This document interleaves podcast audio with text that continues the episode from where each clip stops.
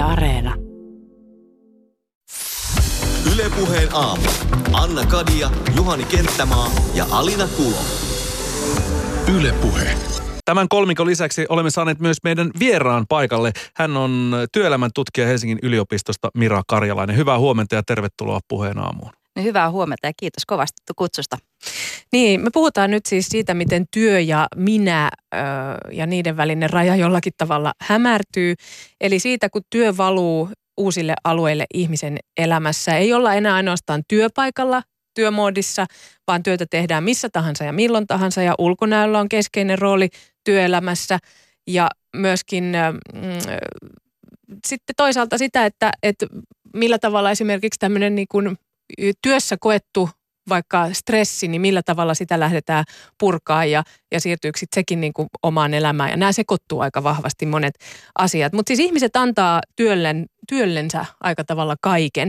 Mistä nämä vaatimukset tulee ja tarvit, tarvitseeko niistä edes päästä eroon ja jos tarvitsee, niin miten se sitten oikein tehdään. Puhutaan muun muassa näistä aiheista, mutta, mutta siis Mira Karjalainen työelämä on ollut murroksessa jo pidemmän aikaa ja viimeistään tämä mobiiliteknologia on mahdollistanut ainakin tietotyössä sen, että, että työtä voi tosiaan tehdä nykyään ihan mistahansa ja milloin tahansa, vaikka nyt kahvilassa tai kesämökillä tai missä vaan. Öö, esimerkiksi sängyssä ennen nukkumaan menoa on mun yksi sellainen aika hirveä perisynti. Ai, mutta ai, ai. mutta tota, miten tietotyössä nykyään voi määritellä sen, että missä kohtaa se työ loppuu ja missä kohtaa vapaa-aika alkaa? No tämä onkin hankala kysymys ja jotenkin tänä keväänä se on noussut vielä hankalammaksi. Yksi on tietenkin se, että meillä on, on kun tietotyössä on hyvä muistaa se, että mitä on ne tehtävät, mitä meillä on oikeasti annettu. Ja sehän on yleensä selkeä palikka. Mutta sitten, koska jos puhutaan asiantuntijoista, niin asiantuntijoiden pitää kerätä se asiantuntemus jostain, ja tämä tekee sitten sen hankaluuden. Mä itse sanoisin, että se mikä on tärkeää on se, että pystyy itse vetämään sellaiset rajat, mitkä on itselle kestäviä.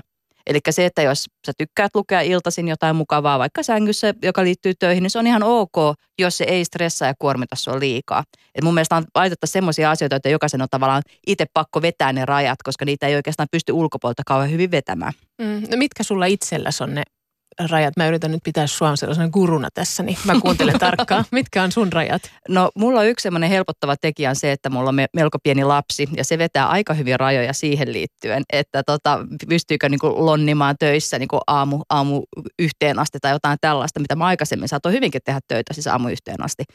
Et se on siis yksi, yö yhteen. niin anteeksi, joo, yö, joo, niin yöyhteen, joo. Se, a, totta, joo, yöyhteen tai iltayhteen on ehkä vielä parempi, vedetään näin.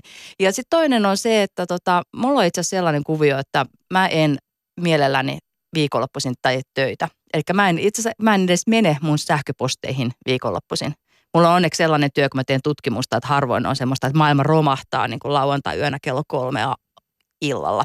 Ja sitten tota, sen jälkeen mä sitä ajattelin, että kyllä mä pystyn ne katsomaan. Ja sitten tietenkin ne, jotka mun kaikki läheisimpiä työkaverit tietää, että jos nyt maailma romahtaisi, niin sitten mulla on kuitenkin olemassa myös puhelinnumero. Mutta tämmöisiä, mutta mä oon vetänyt ihan tietoisesti tarkka juttu. Samoin kesälomalla mä en katso meilejä. Mm. Mutta mistä nämä ratkaisut juontaa juurensa? Onko ne sellaisia, että sä oot käynyt jo vähän liian syvällä vai ymmärrätkö sitten tietenkin työelämän tutkijana, että ne rajat pitää vetää? No ehkä semmoinen, siis väitöskirjan tekeminen on jotain, mikä yleensä tuhoaa ihmisten elämänlaadun ja myöskin usein elämän halun. Ja se on sellainen kohta, missä tota, se oli just sitä, että saattoi tehdä töitä siihen niin kuin yhteen keskiön jälkeen tai jotain muuta ja saattoi lonia, saattoi olla ihan järjettömän pitkiä työpäiviä. Sitten tajus sen, että eihän tämä niin kuin, ei tällä tavalla ihminen voi jatkaa ikuisesti.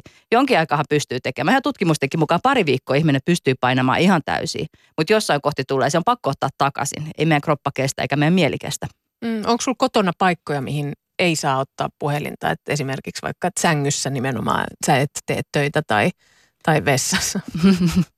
No, äh, mulla ei ole ehkä semmoisia niin sillä tavalla niin kuin ikään kuin fyysisiä paikkoja, mutta mulla on se, että mä itse sen todellakaan, mä en kato, mä en kato edes iltaisin työmeilejä, ellei ole joku ihan erityinen juttu. Mä oon ajatellut sen sillä että mä teen ne hommat, haluan tehdä sen työpäivän loppuun ja sen jälkeen. Mulla esimerkiksi ei ole mitään tämmöisiä notifikaatioita, että mä en ole ollenkaan sille ilta 11 pling, koska vaisessa tutkimuksessa me ollaan nähty porukkaa, jotka ihan oikeasti saattoi yöllä, kun ne heräs vessaan, ne katsoi niiden mailit. Ja tää on sellainen, että se ei, se ei ole pitemmän päälle oikein ehkä kestävä. Mm. Niin huomaaks muuten yleensä vähän liian myöhään sen, jos tavallaan venyttää niitä rajoja liian pitkälle. Et, et, vaikka se ei, kun sä sanoit ensin, että, että ihminen itse tietää ne rajansa, että jos se tuntuu ok, niin kuin, että ei mm. ole mitään ongelmaa, niin hyvä niin, mutta voiko se olla niin, että sä niin kuin, ensin se tuntuu ihan ok kolmelta yöllä katsoa puhelinta, kun sä käyt vessassa, mutta sitten lopulta niin kuin, aikaa kun kuluu, niin kaikki romahtaakin päälle? Joo, siis itse asiassa mä en sano, että ihminen itse tietää, vaan että ihmisen on pakko vetää ne itse, koska kukaan muu ei pysty. Valitettavasti useimmiten me ei tiedetä niitä rajoja, vaan ne nimenomaan tulee kokeilemalla ja huomaamalla, että kuinka, kuinka pitkään pystyy tekemään jotain asiaa. Ja siinä nimenomaan se, se on, se, kun se on hankala tietotyö antaa ulkopuolelta niitä. Että jos meillä tulisi nyt meidän organisaation pomon taholta käsky, että ette muuten sitten katso teidän mitään työhön liittyviä juttuja vaikka kello kuuden jälkeen illalla, niin se on mahdotonta. Mm. No, toimittajille tietenkin täysin mahdotonta, mutta aika monelle muullekin alalle. Jos me seurataan meidän, meidän elämää ja me seurataan yhteiskuntaa, niin väkisinkin siinä tulee myös ideoita työhön. Et sellaista on niin vähän mahdoton vetää. Mutta se, että sitä pitää olla itse tietoinen siitä ja yrittää katsoa, että missä kohti tämä kuormittaa liikaa, koska niitä ulkopuolisia rajoja on tosi vaikea löytää. Mm. No nyt korona-aikana tietystikin tämä kaikki uusi teknologia on mahdollistanut sen, että, että tosi nopeasti on pystytty siirtyä tähän etätyöhön, mikä on ollut tietysti hieno juttu nyt tässä tilanteessa. On pystytty hillitsemään tämän viruksen leviämistä, mutta mitä seurauksia sit pahimmillaan tällä missä vaan, milloin vaan ajattelulla voi olla? No siinä on juuri se, että ihmiset uupuu. Tämä on sellainen asia, mitä me ollaan huomattu tutkimuksessakin, että mä oon... Äh, sen ikäinen, että kun minä olin lapsi, niin ei ollut internettiä. Ja me ollaan joskus naureskeltu sitä, että meidän ikäluokan sukupolvikokemus oli pikemminkin internet. Ei, anteeksi, ei internet, vaan interrail. Siis se, että matkustaa mm. junalla kuukausi ympäri Eurooppaa ja ollaan se, että jee, mä oon Pariisissa ja mä oon 16. Ja sitten tuntuu, että nykyajan pari kolmekymppistä sukupolvikokemus on burnout. Siis se, että ihmiset uupuu. Se ei aina tarkoita sitä, että joudutaan kolmen kuukauden sairauslomalle, mutta tavallaan käydään sillä rajalla ja jotkut valitettavasti menee ylikin. Eli kyllä tässä on tavallaan ajassaan ehkä jotain sellaista. Niin, no mitkä ne on ne rakenteet? Tämä kuulostaa ihan hirveältä, että me ollaan voitu nauttia interreilistä ja sitten toiset joutuu kärsimään sukupolvikokemuksena totaalisen äh, loppuun palamiseen. Onko tämä meidän työn ja yhteiskunnan rakenne muuttunut niin radikaalisti, että tämä on lopputulos? No sepä siinä onkin jännää, koska sitä on tutkittu ja katsottu sitä, että itse asiassa eihän työsuhteet on nykyään lyhyempiä kuin ennen. Eli mistä se epävarmuus tulee? Yksi on ehkä se, että meillä on tavallaan osittain, kuten mainitsit mobiiliteknologian ja, ja sosiaalisen median, meillä on tavallaan sellainen, kaik, ikään kuin meidän elämän eri sfäärit helpommin menee yhteen kaikkien on tosi helppo löytää, Googlaa pikkasen löytää ihmisestä paljon tietoja ja meillä on eri tavalla myöskin pyritään, pyritäänkin verkostoitumaan. Ehkä siinä käy niin, että ei enää tavallaan löydy semmoista turvasatamaa, missä, ei, niin, missä saisi olla ihan kokonaan oma itsensä, e, eikä, eikä olisi sellaista niin kuin ikään kuin painetta olla koko ajan parempi jossain. Mm, mistä se turvasatama sitten pitäisi löytyä? Pitääkö meidän kaikki opetella nyt organisoimaan työmme terveellisesti ja järkevästi vai mitä sä itse peräänkuuluttaisit? No meidän on, jos haluaa jatkaa pitkään omalla alalla, jos on, niin kannattaa kyllä oppia organisoimaan työnsä paremmin, mutta että riittääkö sitten sekään niin. on tavallaan yksi kysymys, koska meillä on koko ajan on, tuntuu, että tässä ajassa on semmoinen tilanne, että me ollaan tavallaan oman elämämme jatkuvasti tämmöisiä kuin managereita tai toimitusjohtajat, jotka yrittää kirittää itsemme paremmaksi jokaisella elämänalueella. Että sehän siinä on jännä, että jos olisi tavallaan vaan työ, se olisi ehkä ihan ok, sen voisi ehkä jotenkin vielä kestää. Mutta sitten sen päälle tulee kaikki muut ihmissuhteet ja ulkonäkö ja kaikenlaista. Niin pitää olla myöskin loistava leipomaan juurileipää, kuten kaikki on oppinut Facebookista tänä keväänä. Hmm. Äh, millä tavalla siis terveydelliset haitat, joo, ilman muuta, mutta mitä muuta haittaa siitä voi olla, että, että on niin tällainen ajattelu siinä, että missä tahansa, milloin tahansa? Hyötyykö siitä esimerkiksi jotkut toiset paremmin, niin kuin enemmän kuin toiset? Kun kaikilla ei välttämättä ole aikaa tehdä missä tahansa, milloin tahansa, niin onko siellä sitten jotkut, jotka pääsee vaikka työnantajansa silmissä loistaa vielä enemmän?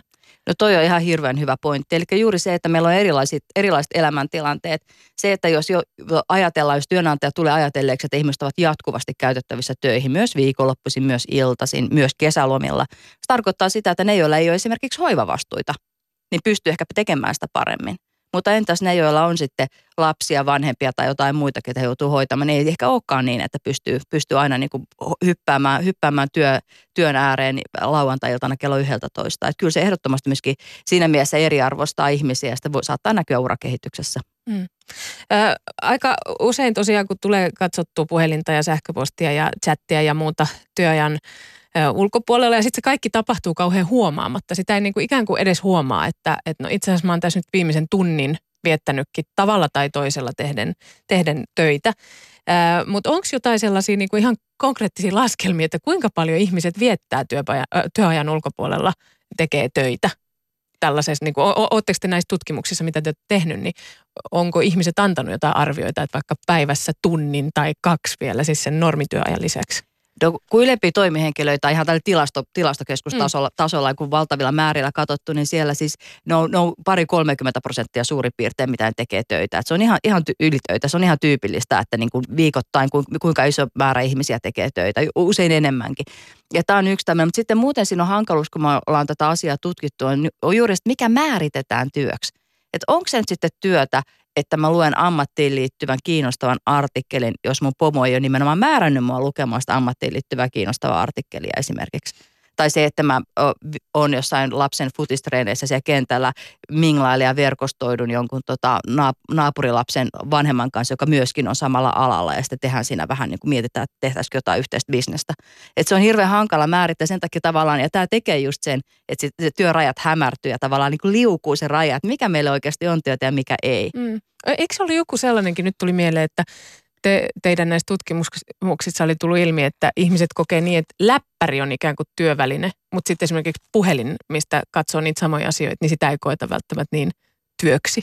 Joo, siis tämä on aivan hulvatonta. Me yritettiin nimenomaan kysyä sitä ihmistä, että, että mitä tekee, miten, mikä on ylitöitä, milloin ne tekee töitä. Ja kävi ilmi, että jos ne niiden kännykällä vastaa työmeiliin, eli ihan todellakin tekee töitä, mutta se ei ole sitä vaikka se saattaa sitä puoli tuntia tai tunnin. Mutta sitten kun avaa sen läppärin kannen ihan konkreettisesti ja sitten kun tekee läppärillä töitä, niin se on töitä. Se on se aivan, jotenkin, aivan hulvatonta. Mä jotenkin allekirjoitan tämän. Mä koen sen samalla mm. tavalla. Se puhelin on niin nykyään kasvanut käteen kiinni, että sit se on vaan jotakin, mitä tapahtuu siinä huomaamatta. Mutta se on totta, että sitten kun läppärin avaa, niin sitten hei nyt mä teen töitä. Muutkin kiinnittää siihen mm. enemmän huomiota. Joo. Että sen läppärinä vaan, että se voi olla myös muille sellainen, että nyt älä häiritse, toi mm. tekee töitä. Puheenaamun vieraana työelämän tutkija Helsingin yliopistosta Mira Karjalainen. Mä haluaisin vielä tähän tuoda nyt esiin sen pointin, että tässä nyt puhutaan aika paljon tietotyöstä ja se, että ollaan, ollaan netin ääressä, ihmiset tekevät etätöitä. Miten sitten suorittavan työn tekijät, joilla ei ole tätä mahdollisuutta, onko heilläkin samanlaiset ongelmat tämän ää, liukumisen, tämmöisen hähmäisen työn ja vapaa-ajan suhteen? Vai onko ihminen, joka vaikka on kaupan kassalla tai ajaa taksia, niin pystyvät edelleen pitämään sen, mm. ne, ne tuota, äh, tavallaan tämmöiset rajat yhtä selkeänä kuin ennenkin? Mä luulen, että tuossa aika keskeinen kysymys on se, että minkälainen työsuhde on. Että jos sä oot, oot palkollinen ja oot vaikka liukuhinnoilla töitä, töissä, niin silloin todennäköisesti sulla on vähemmän sellaisia ikään kuin paineita. Mutta jos oot esimerkiksi yksinyrittäjä tai yksityisyrittäjä, niin silloin tullaan taas siihen samaan tilanteeseen, että sanotaan, että sä oot vaikka, vaikka meikkaaja tai kampaaja niin siinä käy helposti niin, että sitten tapaa ihmisiä jossain. Mulla on muuten tämmöinen ja mähän voisin tuoda tekemään ne häämeikit ja niin edespäin. Mm. Et toisaalta se on hirveän luonnollista, mutta sitten siinä on just se, että täällä tämä pikkuhiljaa ne rajat hämärtyy. Mutta kyllä siinä on ihan selkeä ero, että jos se työ on semmoinen, jota ei yksinkertaisesti pysty tekemään kotona, tai ikään kuin poissa sieltä työpaikalta, niin kyllähän se tekee jo yhden rajan siihen. Silloin ei voi tehdä sitä, että, että tosiaan niin kuin päätyy, päätyy näpläilemään kännykkää, kännykkää tekemään duunia sillä. No onko nämä henkilöt kenties autoimassa asemassa tässä tilanteessa kuin tämmöisen modernimman työntekijät?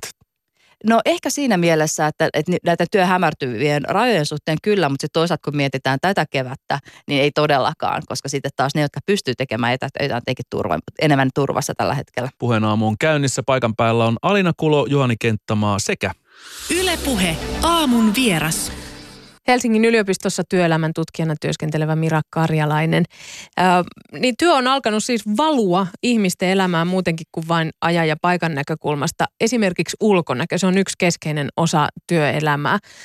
Itse asiassa ajatellaan, että ulkonäkö kertoisi vähän niin kuin, miten päteviä, päteviä me ollaan. Tai vaikka ei edes ajateltaisi niin, niin sieltä se vähän niin kuin tuntuu, että, että tiedostetaan, että tällainen ongelma.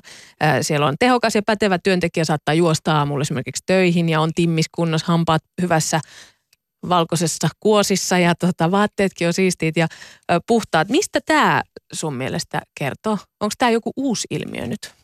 No kyllä se tässä mittakaavassa on uusi ilmiö. Että kyllä jo silloin, kun tavaratalot perustettiin 1800-luvulla, niin kyllä sinne haettiin sieviä neitejä töihin. Että kyllä niin tämän, jonkinlaista, jos ajatellaan vaikkapa lentobisnestä ja lentoemäntiä, niin kyllä siinä on aina ollut tietynlainen tämmöinen standardi. Mutta se, mikä on ehkä nyt uutta, on se, että myös semmoisilla aloilla, jotka eivät ikään kuin ole ulkonäköammatteja, kuten vaikkapa asiantuntijatyö, pankkiirit, juristit, toimittajat, niin on sellaisia aloja, joissa, joissa yllättäen ulkonäkö myöskin valuu sinne, tai ulkonäköpaineet valuvat sinne.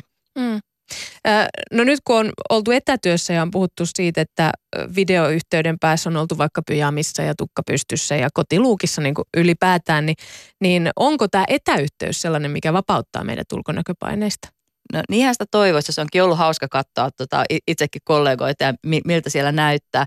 Ö, mutta se toinen puoli, mikä se kyllä sitten tekee, on se, että siinähän me myöskin päästetään sitten, ö, tai tullaan päästäneeksi muut ihmiset katsomaan meidän koteja. Että sehän on tietysti myöskin aikamoinenkin itse asiassa henkilö, henkilökohtaisen alueen niin tämmöinen rikkomus, mutta sen täl, tällä hetkellä sille ehkä ei kauheasti voi mitään, mutta että sinänsä se on niin ajatuksen ei ole kauhean viehättävä. Mm. No mutta mistä se kertoo, että siellä laitetaan ei ehkä parasta päälle, mutta se taustalle sitten kaikista mukavimman näköiset taulut ja muutenkin siellä vähän niin kuin pistetty omaa, omaa kotia parempaan kuosiin silloin, kun pidetään tämmöinen hyvinkin kasuaali tai monestikin päivän aikana tapahtuva tämmöinen videopuhelu.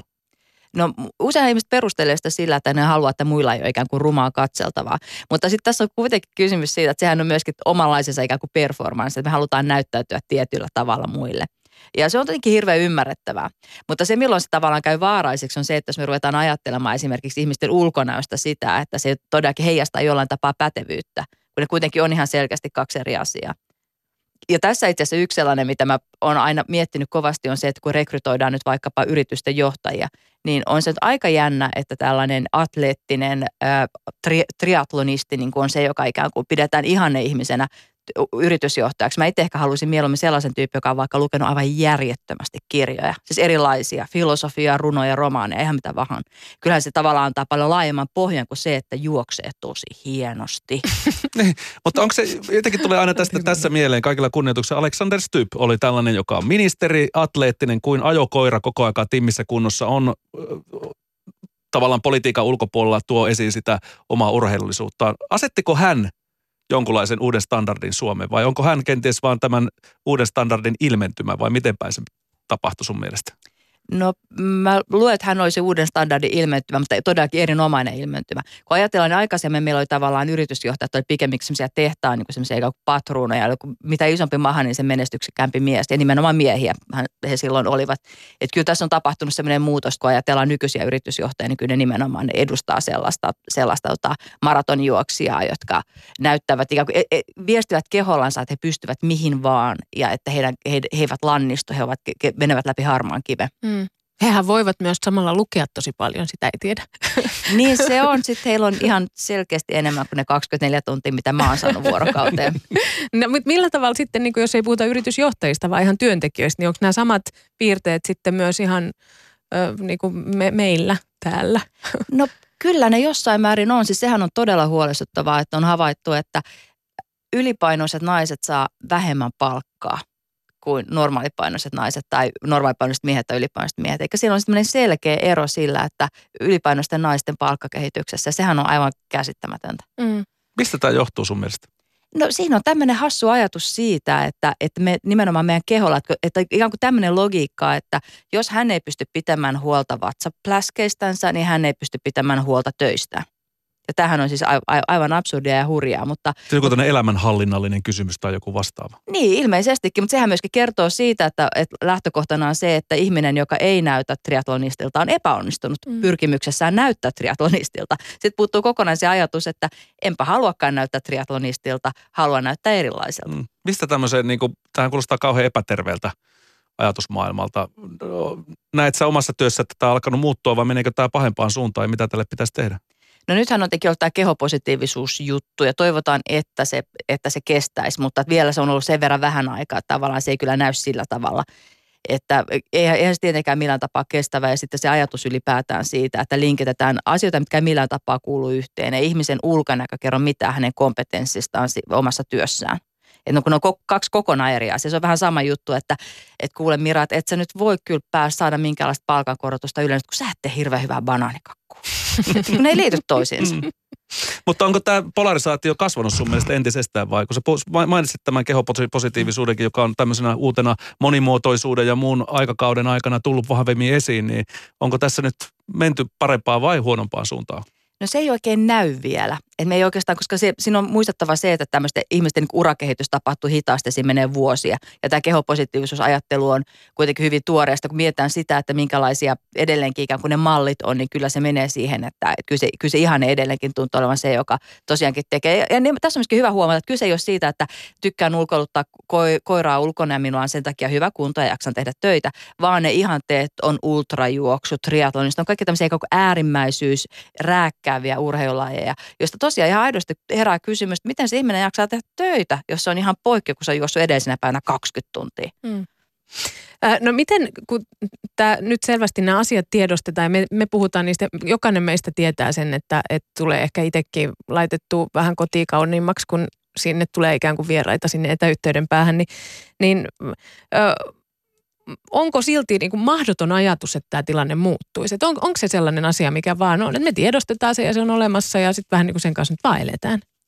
No mä oon ehkä sillä tavalla vähän valistuksen ajan ihme, että mä uskon siihen, että kun ihmiset saa tietää asioista tarpeeksi ja sitten pikkuhiljaa ymmärrys kasvaa, että on se mahdollista, että tämä tulee muuttumaankin. Tällä hetkellä ei ole kauheasti nyt näyttöä siitä, mutta voidaan me toivoa ja uskoa. Ja sehän on myöskin semmoinen asia, mihin jokainen itse tekee. Se me itse tehdään se päätös koko ajan. Että jos me nähdään ihminen, joka sanotaan vaikkapa ylipainoinen nainen, joka on ryssinyt työssänsä jollain tapaa, piti toimittaa tämä asia, mutta ei toimittanut tätä asiaa, niin ajatellaanko me, että siihen on syynä se, että no eihän toi tyyppi näköjään selvästi hanskaa mitään, koska se nyt on tuonne, eihän se näköjään edes juokse niitä triatlon maratoneja, vai ajatellaanko me, että tuossa on pätevä ihminen, joka, joka ulkomuotoi millä tapaa liity tähän asiaan, joka nyt sattui tekemään mm. tämän virheen. Mm.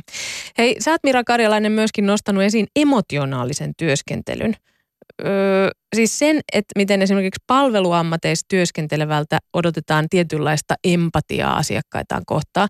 Millä tavalla tämä kertoo siitä, että työelämän ja oman elämän välinen raja on jollakin tavalla hämärtynyt? Joo, siis äh, tämmöistä tunnetyöskentelyä on, niin kuin, sitäkin on ollut aina jossain määrin. Paitsi tietenkin hauska, jos ne, jotka ovat eläneet Suomessa silloin vielä sanotaan parikymmentä vuotta sitten, niin oli ihan mahdollista tavata tarjoilija ravintolassa, joka oli silleen vähän, jos kysyy, että anteeksi, onko tämä, onko, tyli, onko tässä ruuassa vaikkapa vehnäjauhoa, niin se vastaus on en tiedä, eikä kuulu sulle tyyppistä. Sehän on tavallaan ollut se suomalainen kaunis perinteinen palvelukulttuuri, joka nyt on sitten katoamassa ehkä ei niin kauhea asia. Niin sen, sen tyyppistä niin kuin on aina ollut, että pitäisi käyttäytyä ihmisiksi muita ihmisiä kohtaan. Sehän on ihan normaalia. Mutta sitten jos se tulee sellaiseksi, että me ikään kuin kannetaan sen toisen ihmisen murheita ja ikään kuin ollaan, ollaan tämmöisiä niin kuin empaattisia instrumentaalisessa mielessä, niin se, silloin se on hankalampaa. Hmm. No entä sitten mennään toiseen aiheeseen, uushenkinen työ, joka myös kuulostaa kiinnostavalta. mitä se tarkoittaa, kun sä puhut uushenkisestä työstä? Joo, siis tämä tuli siitä, tää, sitä on muunkinlaista, mutta se keskeisin esimerkki tällä hetkellä on ehkä mindfulness. Eli se on tämmöistä hyväksyvää tietoista läsnäoloa, mitä se käännetään suomeksi. Tämmöinen tietynlainen meditaatio. Ja siinä se ajatus on siis se, että me hyväksytään maailma sellaisena kuin se on tai tämä hetki sellaisena kuin se on ja sitten ikään kuin hengitetään läpi tämän. Kauhean kaunista ja ihana. Ongelma on siinä, että sitä käytetään nykyään aika usein töissä ylitöitten tai huonosti järjestetyn työn korvikkeena. Eli jos sulla on huono pomo, sulla on töitä liikaa, sä et pysty tekemään sun töitä sen takia, että siellä on vaikkapa niin paljon häiriöitä, niin siihen vastaus on se, että hengitä syvää. Missä vaiheessa pitäisi puolestua työpaikalla, jos esimerkiksi pomoasemassa oleva henkilö alkaa tuoda näitä tämmöisiä harjoitettuksia kenties pöytää. Osallehan siitä voi olla hy- apuakin. Joo, siis kyllä niistä ehdottomasti, ne on ylipäätään harjoituksia, mitä on tarkoitus tehdä pitkään, jopa vuosia, jotta että oikea meditaatioharjoitushan on jotain sellaista, mikä niin todellakin vie aikaa ja on vaativaa. Missä vaiheessa pitää huolestua? Ehkä siinä kohti, ensinnäkin jos se on pakko. Se on vähän sellainen asia, että tämä on siinä mielessä, sen takia mindfulness on niin kiinnostava tämä uushenkinen työ, siis mun mielestä kun mä oon tutkija, niin on se, että – Tämä on ensimmäinen kerta oikeastaan Suomessa, että meidän henkisyyteen puututaan työelämässä. Meillähän on perinteisesti ollut niin, että ihmisiä saattaa olla, tai kaikilla meillä on jonkinlainen maailmankuva ja, ja uskonnollisuuden taso ja, ja hengellisyyden, henkisyyden suunta, mutta se ei ole yleensä kuulunut aiheisiin, mistä puhutaan työpaikalla, etenkään se kun aiheisiin, mikä liittyy meidän pomolle. Nyt yllättäen organisaatio tuo meille buddhalaisperäisen mindfulnessia ja sanoo, että tämä on hei tosi kiva juttu ja tämä parantaa meidän työyhteisöä, tämä parantaa meidän töitä ja kaikki on kivasti. Mm. Tämä on aikamoinen tämmöinen loikka tai askel tietynlaisen rajan yli ja se tuntuu menevän ihan huomaamatta ihmisiltä. Niin. Mutta harvemminhan sitä buddhalaisuutta siellä korostetaan. Joo, se on ihan totta, mutta sieltä se tulee. Niin, mutta Mm. onhan joogakin hinduperinteeseen vahvasti liittyvä, mutta kuinka moni sitä tekee sitten uskonnonharjoituksen mielessä, niin Se on ihan totta. mm, Siinä on ehkä sellainen ero, että jooga aika monet ottaa mukaan omaan, omaan pakkaansa siinä kohti, kun heillä on vaikka selkäkipuja tai haluaa parantaa heidän, heidän vaikkapa lihasten venyvyyttä. Mindfulness ei kuitenkaan ole tämmöinen liikuntaharjoite millään tapaa, vaan se on pelkästään mielenharjoite. Mm. Eli pitäisi enemmän vaan suoraan sanoa, että nyt työt vähemmälle, jotta jaksat paremmin. Eikä niinku korjata tavallaan sitä tilannetta sillä, että no jos mä nyt keskityn tähän hetkeen paremmin, niin mä, mä jaksan paremmin. Vaan se, että mä oon tehnyt eilen liian pitkän päivän ja mun pitää jatkossa katsoa sit, siihen tarkkailla, ettei ne mene liian pitkiksi ne päivät. No joo, siis se, että ongelma, ongelma pitää ratkaista sillä, sillä, ratkaista sillä, mikä se ongelman ydin on. Eli jos on liikaa töitä, niin töitä pitäisi vähemmän. Jos on huonosti järjestetty työt, sä et tiedä, mitä sun pitäisi tehdä seuraavaksi, se pitäisi hoitaa ja niin edespäin. Mutta on toki sanottava, että, että toinen puolihan on se, että tässä älypuhelinten maailmassa, niin kyllähän meidän keskittymiskyky on tuntunut menevän aika tosi heikoksi. Ja siinä tietenkin se, että me opitaan fokusoitumaan on tärkeää. Mutta se ongelma tulee siinä kohti, jos sitä mindfulnessia tarjotaan väärin, niin kuin tarjotaan ratkaisuksi asioihin, mi- mi- mitkä pystyy ratkaisemaan ihan muilla asioilla. Ja toisaalta sitten se, jos se on pakotettua. Mm. Mutta muuten siis tietenkin mitkä tahansa semmoiset harjoitteet, mitkä auttaa ihmistä voimaan paremmin ja hän itse haluaa niitä tehdä, niin on tietenkin hyviä. Niin nyt kun sä sanoit nuo puhelimet, jotka myös häiritsee sitä, se, myös työn tekemistä mm. itse asiassa, Mm. kyllä. Niin tota, mi, minkä verran on niin, kuin niin, että myös itse, itse voisi olla vastuussa niistä omista tekemisestä ja sitten verrattuna siihen, että kuinka paljon ikään kuin työyhteisön pitää ottaa vastuusta, vastuuta siitä, että ihminen vaikka jaksaa. No toi on, tuo on ikuisuuskysymys. Kyllähän me tietenkin aikuisina ihmisinä ollaan vastuussa sinänsä omista tekemisistämme. Nyt ehkä se pieni ongelma tässä on se, että, että hyvin usein semmoiset rakenteelliset niin organisaation sisäiset ongelmat kaatuu ihmiselle. Eli ajatellaan tosiaan, että sitten, koska sehän pahimmillaan se menee niin, että sulla on liikaa töitä, firma tarjoaa sulle mindfulnessia ratkaisuksi ja sitten kun se mindfulness ei auta, niin ne toteaa, että no mutta kun tässä on nyt tehty ihan kaikkea, että kuulet, onko sulla asenteessa vikaa. Mm. No, meillä siis puheaamun vieraana on Mira Karjalainen ja puhutaan työn ja minuuden hämärtyvistä rajoista. Myös ystävyys tulee osaksi työtä. Mitä tämä sitten tarkoittaa? Mitä ongelmia liittyy siihen, että ystävyys on osa työtä? Ja mitä sillä tarkoitetaan, Mira Karjalainen? No voi, tää on kuule mun uusi tutkimushanke. Mä oon niin innoissani, ai ai ai. Anna palaa. Joo, kol- kolme tuntia myöhemmin tuotta silleen, niin apua. Ei. Ei. Tuota, mä oon siis kiinnostunut siitä, että kun se, tämä työn rajojen hämärtyminen on musta ylipäätään asia, mitä siis tapahtuu, tapahtuu enemmän ja enemmän. Ja sitten mä oon miettimään ystävyyttä siinä. Nyt on enemmän ja enemmän semmoisia firmoja, etenkin tämä, tämä uusi startup-kulttuuri on tuottanut sen, että ystävät perustaa keskenään firmaa ja sitten tekee, tekee kivoja juttuja yhdessä ja sitten toivoo, että, että se sitten tietenkin menestyykin. Mutta sitten siinä on sellainen asia, että ystävyys on kuitenkin perinteisesti ajateltu joskus sellaiseksi, joka on meille äärettömän tärkeää henkilökohtaista ja, ja jotain sellaista, mikä ikään kuin ei pitä, jolla ei tulisi olla välinearvoa. Ja nyt siinä on sellainen pieni vaara, että ystävyydestä tulee tavallaan osa työtä. Siis sillä tavalla, että, että me kun katsotaan meidän ystäviä siltä kannalta, että mitä hyötyä niistä voisi olla. Ja se voi olla vaarallinen tie. Mm. Niin, niin, että siinä vähän semmoinen niin muuttuu se ystävyyssuhde hy- jonkinlaiseksi hyö- hyötysuhteeksi. Mutta entä sitten niin päin, että työpaikoille palkataan ihmisiä, jotka on jo kavereita ja sitten tavallaan myöskin vapaa-ajalla puhutaan vaan töistä? No tämä on se toinen puoli, että sitten jos me päädytään siihen tilanteeseen, että me mennään tapaamaan meidän kavereita ja sitten me ei silloinkaan tavallaan tehdä muuta kuin, kuin töitä, eikä me käydään, usein käy myöskin sillä tavalla, mä huomannut tämän mun tutkimuksessa, että että, että työkaverit tapaa vapaalla ja ajatuksena on se, että mennään yhdelle ja sitten huomataan, että ratkotaan firman ongelmia ja päädytään tekemään töitä vapaa-aikana. Mm. Niin se on taas yksi sellainen tapa, missä, mikä ei välttämättä ole pitkä aikavälisesti, se ei ole kestävää. Se on ihan tärkeää tietenkin, että me ollaan hyvissä väleissä meidän työkavereiden kanssa, eikä siinä ole tietenkään mitään vikaa. Mutta se, että jos me päädytään siihen, että meillä taas niin kuin ikään kuin ei jää sitä sellaista ihan omaa aikaa, niin se voi olla ongelmallista. Mira Karjalainen, millaisia ratkaisuja sä voit nyt antaa meille ja kuulijoille siitä, jotka ehkä niin kuin on näiden, ja varmaan moni oikeasti on ihan näiden ongelmien ytimessä, niin, niin mitkä on sellaisia, mitä itse voi nyt tehdä ö, asioita sen eteen, että, että jollain tavalla vähän irtaantuisi siitä, tai ainakin tekisi vähän selkeämmät rajat sille vapaa-ajalle ja työelämälle? Niin kun me ollaan nyt semmoisessa jännässä tilanteessa, että organisaatiot on tämän asian kanssa ihan yhtä paljon hellisemässä kuin mekin. Ei niilläkään ole mitään ratkaisuja. Jonka takia me ollaan siis siinä tilanteessa, että meidän täytyy tosiaankin itse tehdä niitä päätöksiä. Yksi, mitä mä miettisin, olisi se, että ne asiat, mitkä stressaa, mitkä oikeasti tuntuu hankalilta. Koska eihän kaikki, jos on sulle ihan tosi ok katsoa lauantai-iltasi yhdeltä toista mailit. Jos on semmoista kivaa, sä odotat sitä hetkeä sun viikonlopusta, mä saan katsoa mun työmeilit, niin totta Mooses siitä vaan. Mutta sitten jos on semmoisia kohtia, että sä huomaat, että tämä vähän ärsyttää tai vähän rasittavaa, niin sitten listaat niitä juttuja, mistä sä koet, että nämä voi olla hankalia. Ja mietit sitten, että mistä se odotusarvo tulee, että sun pitää vaikka näyttää tietynlaiselta töissä, sun pitää vastata niihin meileihin mihin aikaan vaan, tai sun täytyy hyödyntää sun ystävyyssuhteita, tai mikä se onkaan. Ja sitten sä mietit, että mistä, onko se todellakin joku, mikä on annettu sulle tehtäväksi, vai onko se jotain, mitä sä itse oletat. Ja jos se on annettu tehtäväksi, sitten sä voit kysyä siltä, joka on annettu, että onko tämä todellakin ok, että onko tämä semmoista ok, että mun pitää tehdä näin. Ja sillä tavalla pikkuhiljaa purkaa sitä ja katsoa, mitkä on niitä todellisia paineita, mitkä tulee ulkopuolelta ja miten ne voi ratkaista. Mm. Entä, entä jotain muuta, niin kun, ö, oot maininnut esimerkiksi päiväkirjan, mitä, mitä se sillä päiväkirjamerkinnöillä, onko ne just näitä merkintöjä, mitä sinne päiväkirjaan voi laittaa?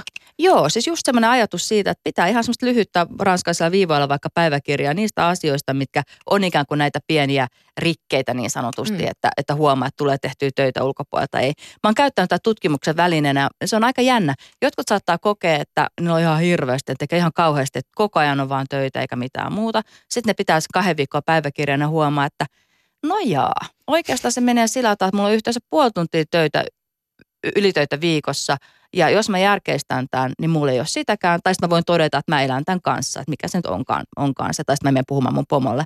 Jotkut taas että eihän tässä ole mitään ihan pikkujuttuja. Ja sitten huomaan, että tekee joka päivä vaikka puolitoista tuntia ylitöitä. Sä oot Mira Karela nyt puhunut siitä, että tämä on myöskin rakenteellinen ongelma. Niin mitä sä sanoisit työnantajille? Millä tavalla sitä työkulttuuria pitäisi muuttaa, että ihmisillä olisi sitten ehkäpä selkeimmät rajat sen työn ja vapaa-ajan välillä? No yksi on se, että musta tuntuu, että organisaatiot on vähän niin kuin katsonut työnantajat, että ne on tavallaan vähän kuin sulkenut ehkä silmänsä tähän, koska niillä myöskään ei ole niitä ratkaisuja, joten se on vähän helpompi ajatella, että jos tästä nyt ei tuu, kukaan tule varsinaisesti valittamaan kauheasti, niin sitten antaa olla. No niiden pitäisi miettiä ehdottomasti sitä, että jos ihmiset väsyy, niin mitkä on ne todelliset syyt siihen väsymiseen eikä sillä tavalla, että oi toi ihminen ei osaa organisoida töitänsä. Yksi tämmöinen hirveän hauska huomiohan on tämä, että meillä on nykyään nämä monitoimitilat, jotka tarkoittaa sitä, että kaikki pakenee jonnekin muualle tekemään töitä koska siellä ei pysty keskittymään. Eli onko ihmisillä ihan konkreettisesti esimerkiksi oikeasti mahdollisuus keskittyä omiin töihinsä työpaikalla? Mm. Aika monelle ei ole nykyään. Kiitos Mira Karjalainen tästä hyvin kattavasta paketista ja mm. siitä, että saatiin vähän näkökulmia siihen omaankin työskentelemiseen ja mitä sille voisi tehdä. Ja mahtavaa, kun pääsit puheen aamun vieraksi. Kiitos.